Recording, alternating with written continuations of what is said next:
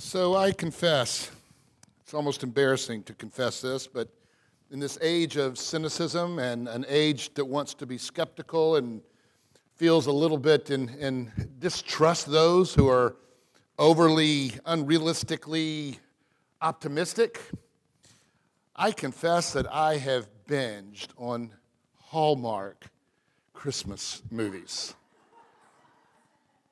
I know, I'm, I know, I can't believe I just said that out loud. No, last weekend, for some strange reason, I've never watched them hardly ever in my life, but it just kind of something came up and I started getting into it. And I think it was three movies later that I stopped watching them. And it begs the question what was going on? Am I really that sad? Am I really that needy? Um, I don't know. I just think I enjoyed feeling good and uh, which is absolutely not the way that I should be starting this sermon. Honestly, it isn't. That's why I say it. it it's hard to hear a contrarian uh, narrative, especially contrarian to our cultural desires and expectations, contrarian perhaps to how we have neatly packaged even a thing like Christmas. And I love Christmas so much about it I love. So this is not a, a downy audio, or whatever you want to call it. But, but it's true that, that we're, we're, we're working through these songs. We, talk them, we call them the songs of the Christ. Songs, particularly in the Psalms, the book of Psalms, uh, mostly Davidic, and many of which are explicitly quoted in the New Testament. Uh, or referenced in the New Testament concerning Jesus Christ. And so we've chosen some of those songs, and one of the songs is Psalm 2. Well, Psalm 2 has a, might I say, troubling narrative uh, regarding a particularly the birth of the Christ. You see, nothing probably epitomizes the domestication of Christ's birth more than, well, now the familiar traditional nativity scene. I mean, who and what do you see when you see the nativity in your mind's eye? I'm sure you can see it now. There's Mary coddling a baby, Jesus. There's Joseph. There's animals. Kids, help me out. What are the animals? I can't remember. Is there a donkey in there usually, or cows, sheep, particularly sheep? Yeah, you got to have some sheep. So you got some animals. Um, you have wise priests, is what they really were of another religion, the wise men we call them, and the shepherds. But not once do you see a dragon. And that is exactly the image that is invoked by the Apostle John in Roman, I mean in, in Revelations 12.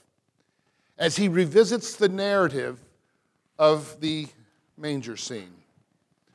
And there it is a dragon. You heard it.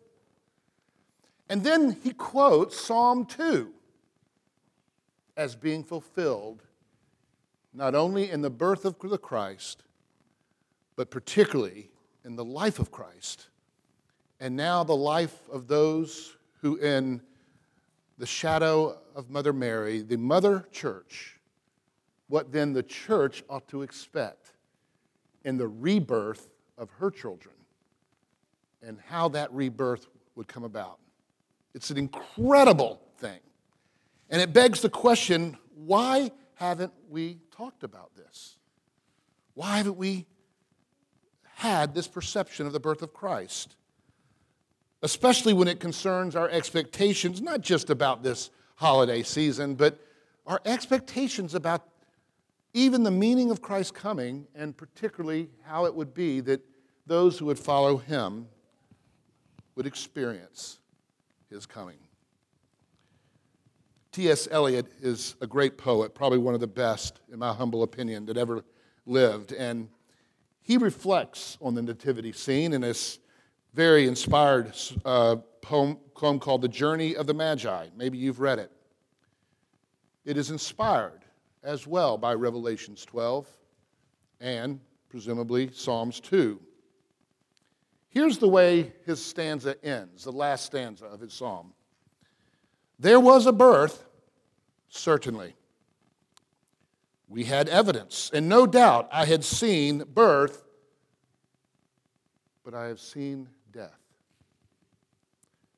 But had thought that there were different, this birth from this death was hard and bitter agony for us, like death, our death. We return to our places, these kingdoms, but no longer at ease here in the old dispensation, with an alien people clutching their gods. Oh, I should be glad of another death.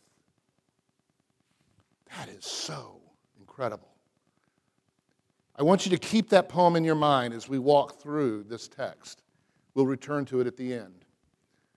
That we would have eyes to see and ears to hear maybe a contrarian narrative, but true, as we consider the birth of Christ and the meaning of Christmas. Let's pray. So, Father, come into our lives.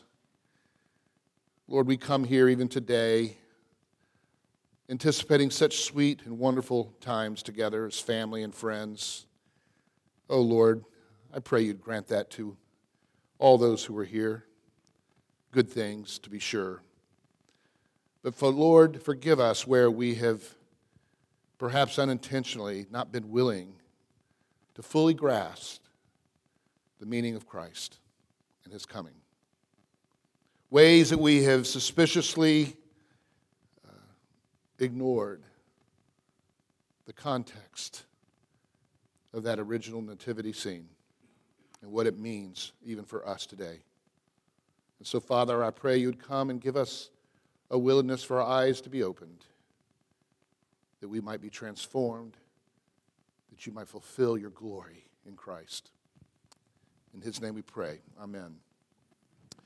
So let's just get to the point. Psalms 2 makes a striking claim that in the face of great opposition and persecution and threat, God protects and makes flourish his kingdom order. And he does this through the sending of an anointed one, a religious Messiah. That's the point. We could stop there. But oh, does it get dramatic. You see, this Song of David has three voices and four movements. That is to say, it conveys this central theme through a complex polyphonic or multi voiced kind of narrative. There are no less than three voices the voice of God, the voice of the rulers of this earth, and the voice of God's anointed king, who in turn quotes God and speaks directly to all the rulers and the peoples of the nations with a great promise of hope and threat of terror.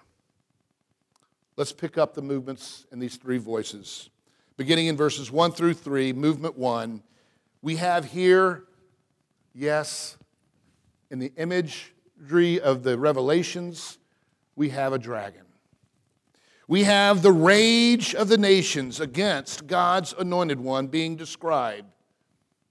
Herein, David, of course, is that anointed one, as we'll see, foreshadowing the Messiah. Why do the nations rage and the peoples plot in vain? Question mark. It's a strange thing how we want to proclaim the birth of Christ. And we as Christians, somehow in this Christendom meta narrative, just assume it's good news for the world. And everyone is going to receive it as good news. Quite the contrary. What were we thinking? When David the king was anointed, as the great Savior King of Israel, the nations raged. From within and from without, he felt and suffered persecution all around. The same is true of Christ, wasn't it? The nations raged. Herod busily shopping out every young man to kill him in order to distinguish this baby? John in his gospel describing how light came into the darkness and the darkness, what? Rejected him. Why have we missed this? I, I, I know we think of the gospel as good news. But isn't it strange that it's not always received as good in this world? Why do the nations rage and the peoples plot in vain? The kings of the earth have set themselves, and the rulers take counsel together against the Lord and against his anointed, saying, Let us burst their bonds apart and cast away the cords from us. The first movement describes a world in which God has established order through a divinely sponsored king, and yet the entire world seems to think it's bad news. They're in an uproar. The kings of the earth plotting rebellion against God's rule. It's interesting how the text describes the world here, to be very careful about it. By God's the world, he uses the Hebrew goyim, which is the word for the nations. And then he uses another word, umim, which is the word for all the peoples of the nations. It's total, it's holistic, it's populism, it's hierarchialism, all turned against the Christ, the anointed. The world schemes and plots. You ask, but Pastor, where do I see Christ here, this anointed? This world is rebelling not against God or only against God, but there is a direct relation between God and his authority and the anointed one in verse 2. The word in Hebrew is Mashiach. Does it sound familiar? That's right. It's the word that is Anglicanized Messiah. And again, the word anointed one, this Messiah is translated in Christos in the Greek, that is, the Christ. See, to be anointed this is significant, is to have costly oil poured over one's head back in David's day that signified a change in status. No longer a person, you are now an office. There's a sense in which the, the, the person will decrease in order to live out and fulfill an office. By the way, just from an interpretive point of view. This is why you have to be careful when you read the Psalms, not to personify it so, or personalize it so much. When the king, anointed one, prays upon his enemies God's destruction, that is not David, the shepherd boy. That is the anointed one, praying God's wrath against those who have assembled to destroy God. You see, the anointed one is God in the midst of us in this Davidic way of thinking about anointing.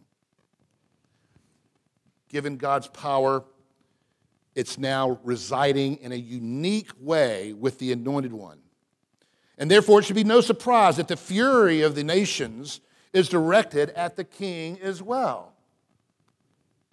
Now, there's huge implications for that. Where is the anointed one? Where is Christ in the midst of us? Except through his church. What would we expect? Who is this anointed in view here? Again, it's first level King David, but clearly King David as a foreshadowing or a type of the true and anointed one, wherein it is said that his throne will be eternal versus temporal. At David's own anointing ceremony. In 1 Kings 2, we read, But for David and for his descendants and for his house and for his throne, there shall be peace from the Lord forever. It's reiterated, reiterated just four verses later in the same scene. But King Solomon shall be blessed, and the throne of David shall be established before the Lord forever. You know where that's going to be quoted? That's going to be quoted by Luke in his narrative of the coming of the Christ, in his birth narrative of Jesus. He says it this way He will be great and will be called the Son of the Most High. Where did he get that? Psalm 2. You heard it read a minute ago. He's quoting Psalms 2. He will be that Son of the Most High, and the Lord God will give to him the throne of his father David. This psalm, Psalm 2, is quoted in Acts 2 7, in Acts 13 33, Hebrews 1 5, Hebrews 5 5, Hebrews 2 8, Revelations 2, Revelations 12, Revelations 19. This is one of the most prominently quoted passages of Scripture to explain the coming of Jesus as the Messiah. Luke uses it strategically to introduce Jesus to the world. Isn't it strange that somehow this has escaped us? This song, describing this scene of the coming of the anointed one as a tumultuous, persecuting, furious, raging scene. Yeah, like a dragon as a woman is in labor, as the mother of the anointed one is in labor. Imagine that scene. And there in that room is a dragon slobbering over the bed, waiting for the baby to come that he might devour her. Why has that escaped us? This is the point. Ultimately, is related to the promise that God made about and to David at his anointing. It is the voice of the Messiah that comes through here. Listen to Acts 4. I'll read the whole passage. This is how the early apostles explained the nativity scene.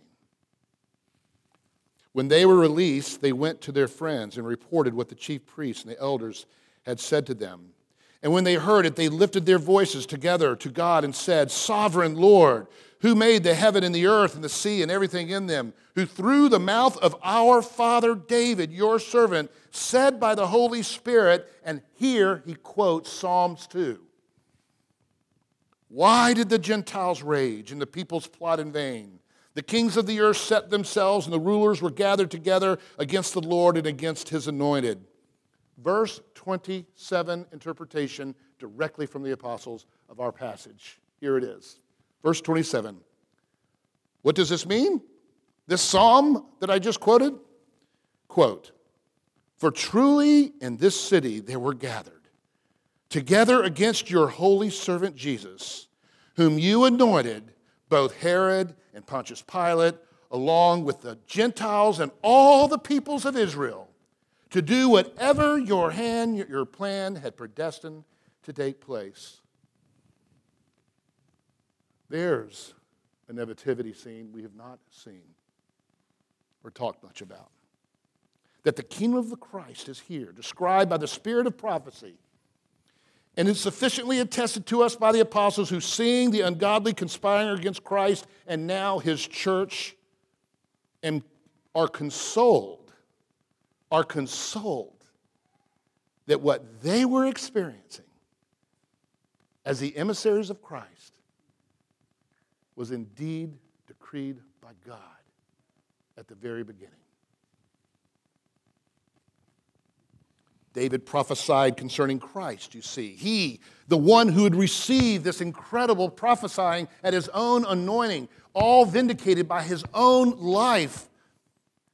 He here in this psalm writes a song, and it is a song of prophesying regarding the coming of the Messiah. He knew well, he was self aware that he held an office that was only in type compared to that one who would be forever, who would come, and whose greeting and reception would be the fury of the nations. That's movement one. We'll be able to move a little quicker now. The reaction. the reaction of God in verse 4 through 6. And it says, What? I think this might be the best little sentence in the whole of the Bible. I think I've said that about 100,000 times over the years of my preaching. There's so many of them. But let me just say it this time as well, okay? The, the response of God to the fury of the nations, God laughed. God, that is incredible. God laughed. From God's throne, it's described very carefully and meticulously a throne that is from heaven, not earth. God laughs and then utters a statement of his own. There is one man in place, quote, my king on Zion, verse 6. This one and only one represents God and confronts the strife of the whole world. And so the focus now turns from the wicked council chamber and raging tumult of man to the secret place of the majesty of the Most High God. What does God say? Well, he laughs. What will the king do unto the men who reject the only begotten Son, the heir of all things? He will laugh. He will laugh at them. How do we interpret that laugh? What does it mean that he laughed? Clearly, it's meant to be a kind of contrasting with all of this raging and all of this intensity. God is not concerned. God is not threatened. God's plan through the anointed one cannot and will not be thwarted. Now that preaches. That preaches.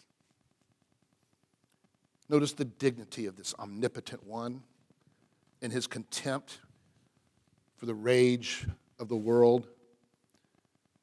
Notice how it is that, that this one that is the most high, that, that he will reaffirm then However, your counsels enrage, despite your malice, despite your tumultuous gatherings, despite the wisdom of your counsel and of this world, despite all of this, quote, I have set my king upon the holy hill of Zion.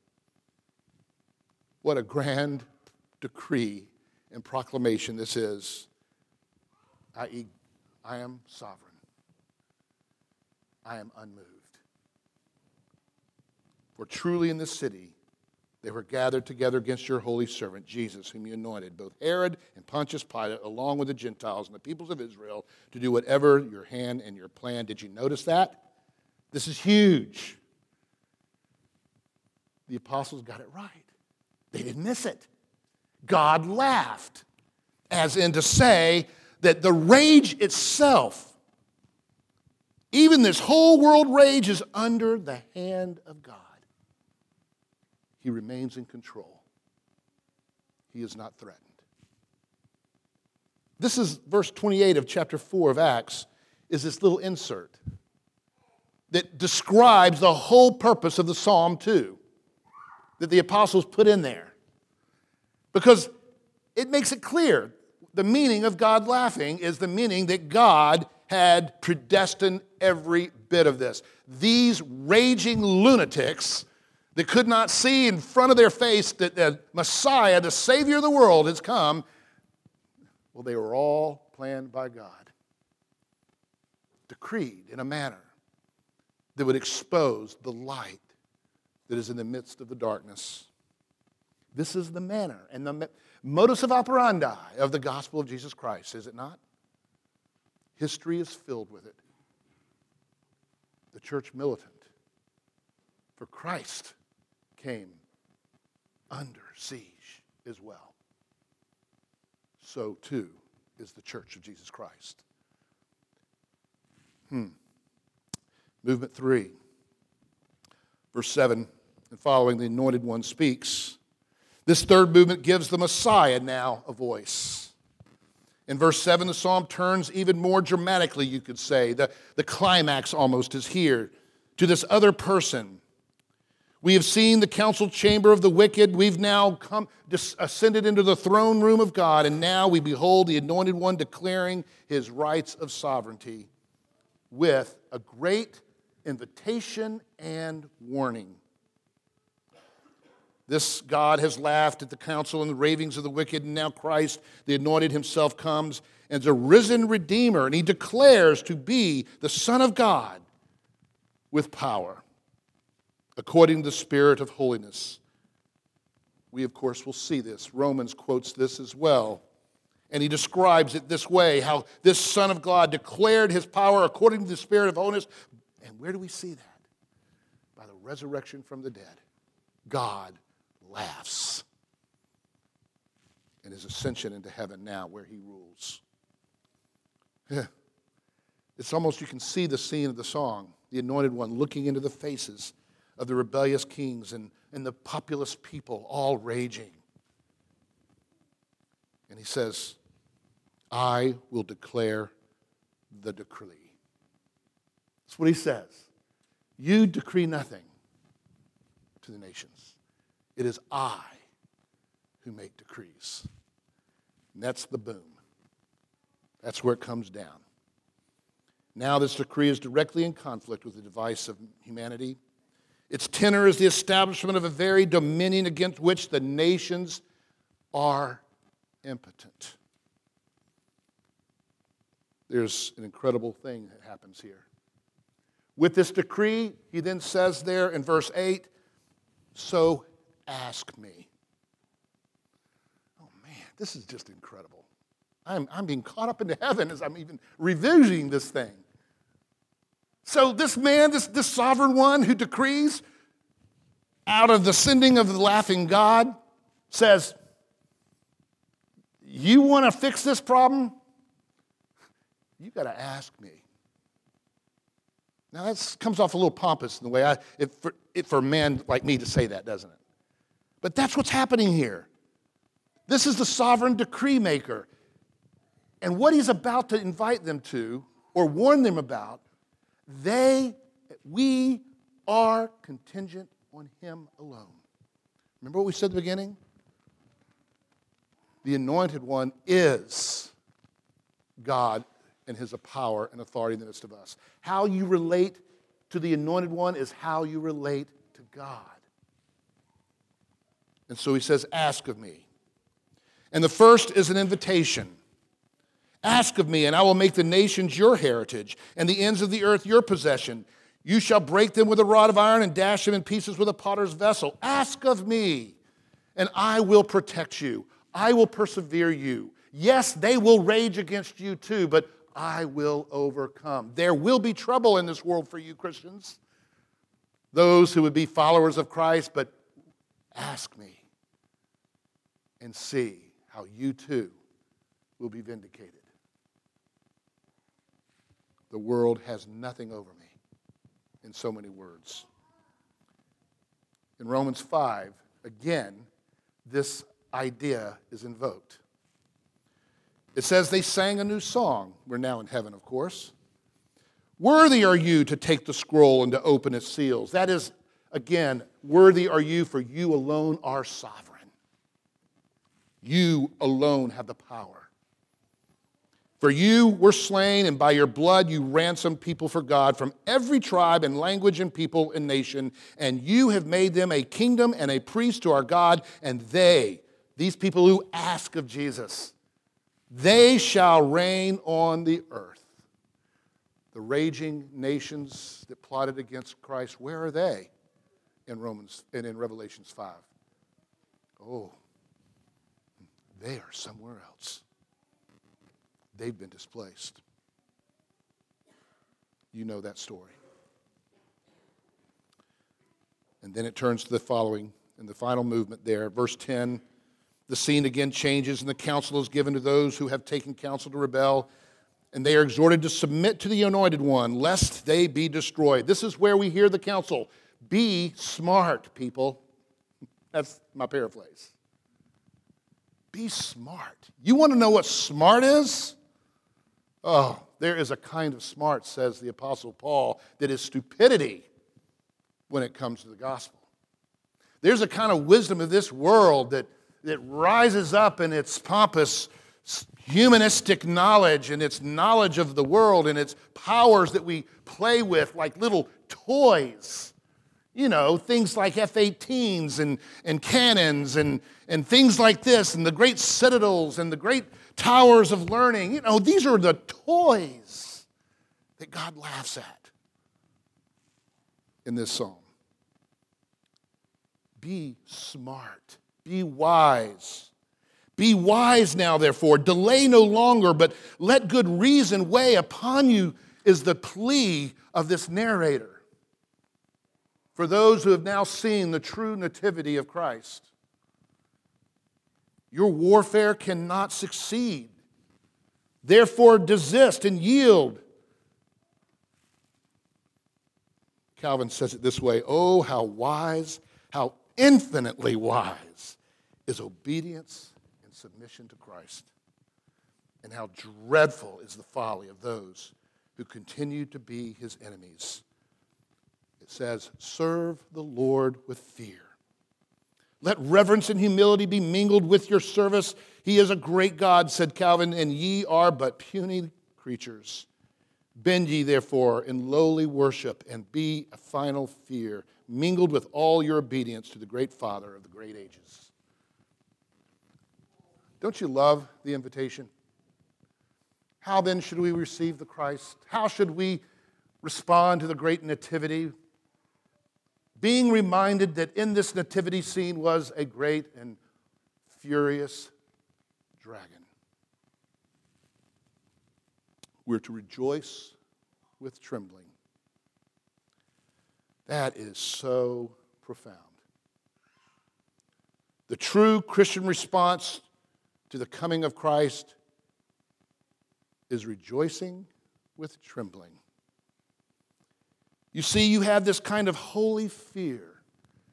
This is the God who laughs. He's so powerful.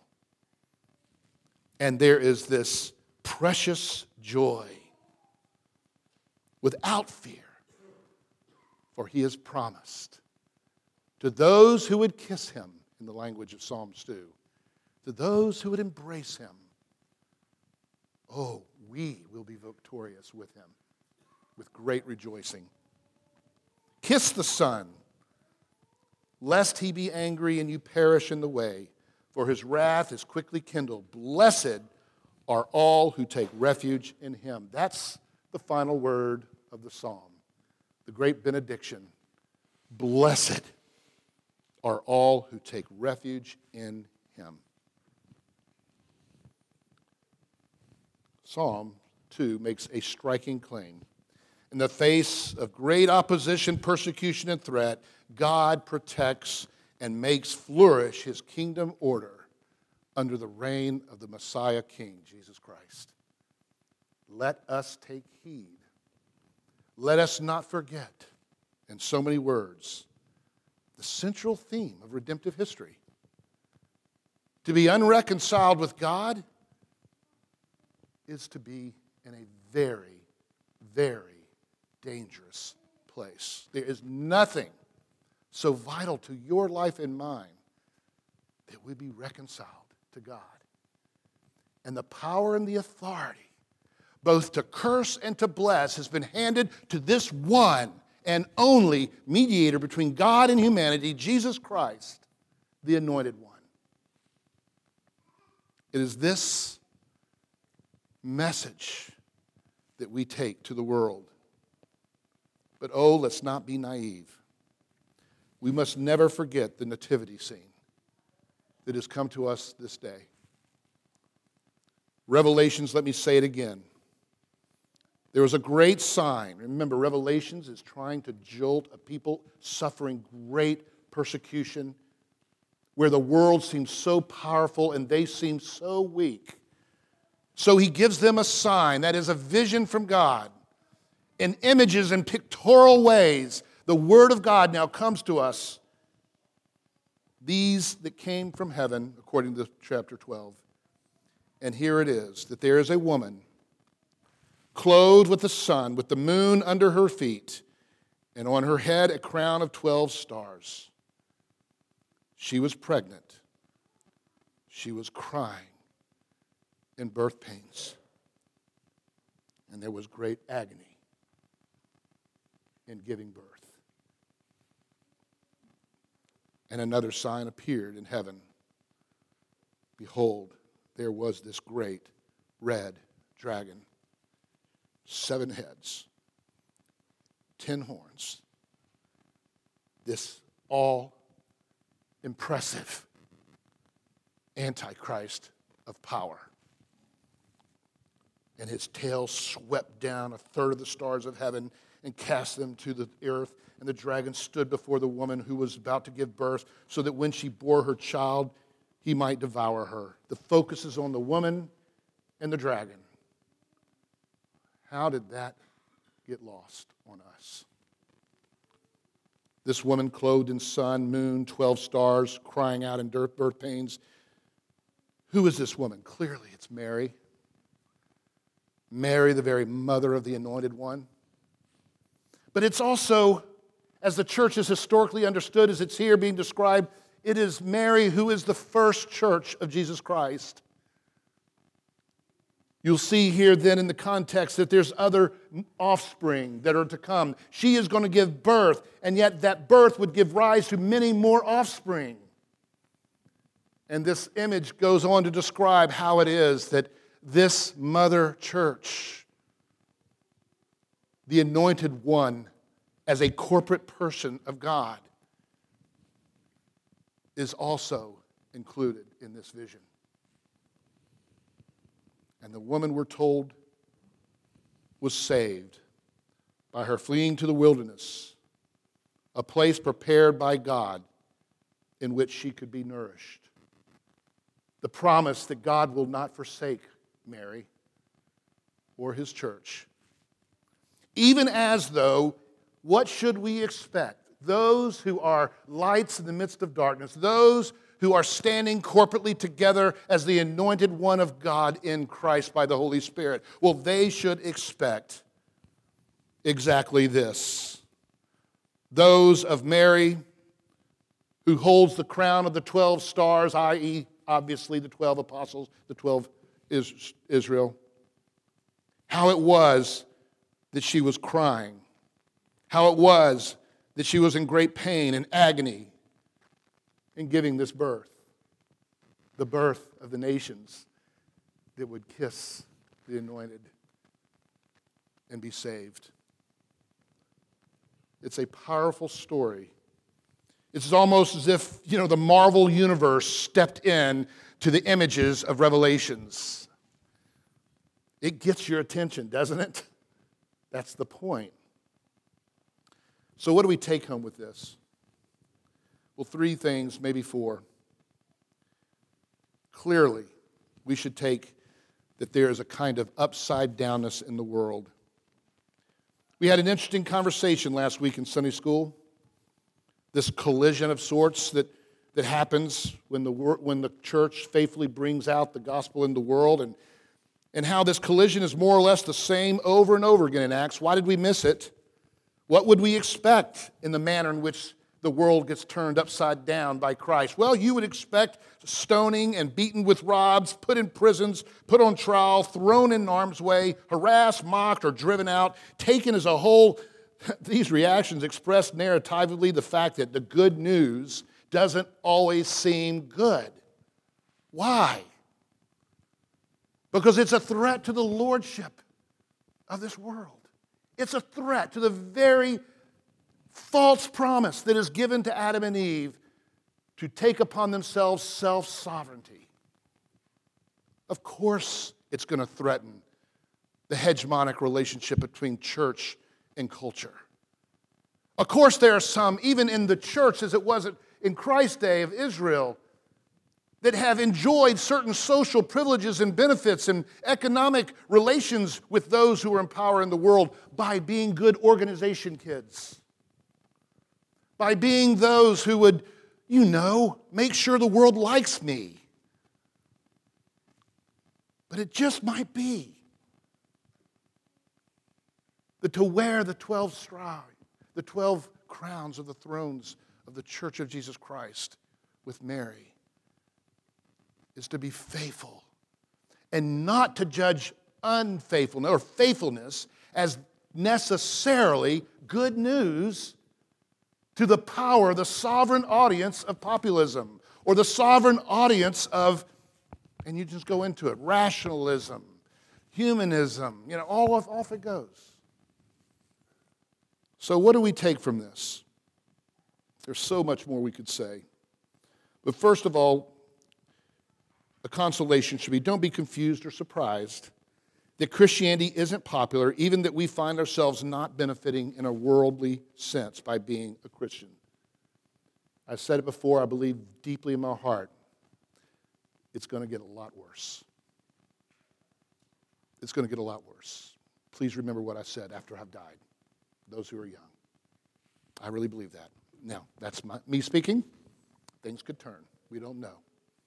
I'm not God. But the trajectory that we are, more and more people are noticing it. Rights and privileges that the church just took for granted are being taken away. I wonder, will we be ready? Who will endure? How will the genuineness of our faith be proven according to Peter, who described us as aliens, decreed by God, aliens? His plan is that we'd be exiles. And how would we know that the, the, the, the faith that we have is genuine? Well, he says it. So that the testing, tested genuineness of your faith, tested by fire, may be found to result in praise and glory and honor of the revelation of Jesus Christ. Notice the revelation comes through tribulation. That's where we're living right now. We will be vindicated.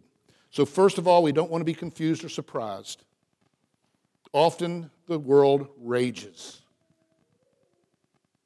And don't take that as a sign that you're not being faithful. Please remember that. Number two, we ought not to give the world such great power. One of you said that. I think I remember who it was. I mean, it's not as powerful as it looks. See the world through the lens of the Holy Scripture and a God who laughs. Do you believe in God? Really? This is a God of heaven, not of earth. This is the God creator, not of creation. Do we believe that? If so, the consolation is that God lasts and all that he can do will not be thwarted. And finally, there is still yet the invitation be wise. Be wise. Be smart, really smart.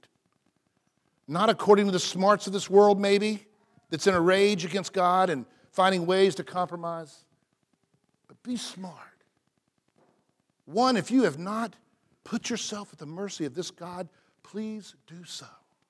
This is your shot. Be wise. Put yourself in his and Say, God, I'm gonna, it's gonna feel like a leap, but I'm gonna do it anyway. I'm gonna leap into your arms and say, God, let me kiss the anointed one with my love and affection.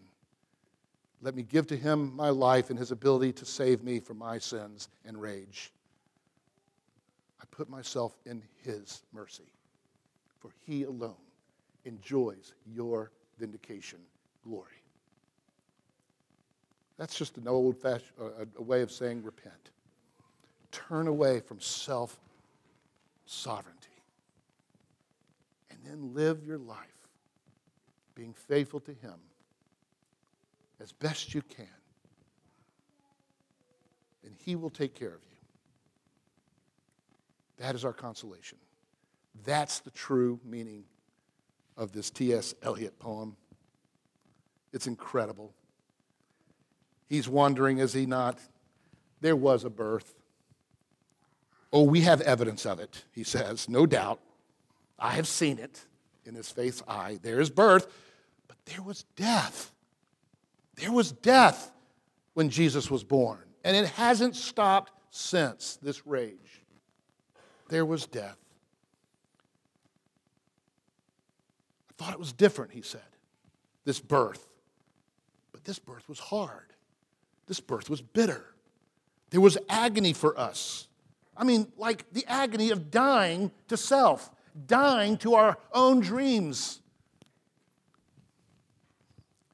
I don't know, maybe I was in rebellion when I was watching those Hollywood, I mean, those, those Hallmark films.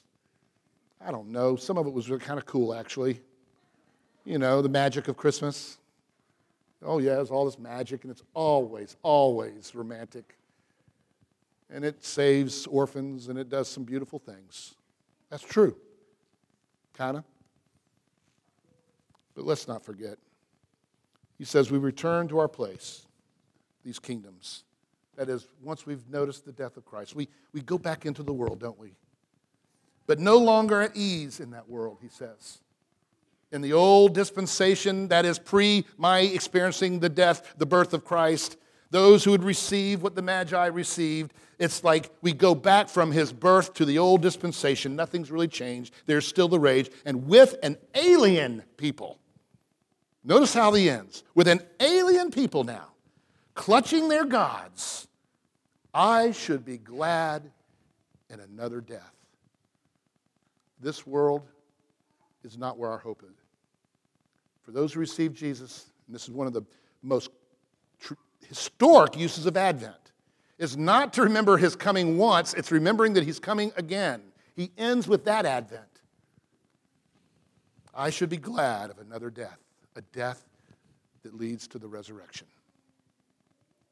Amen.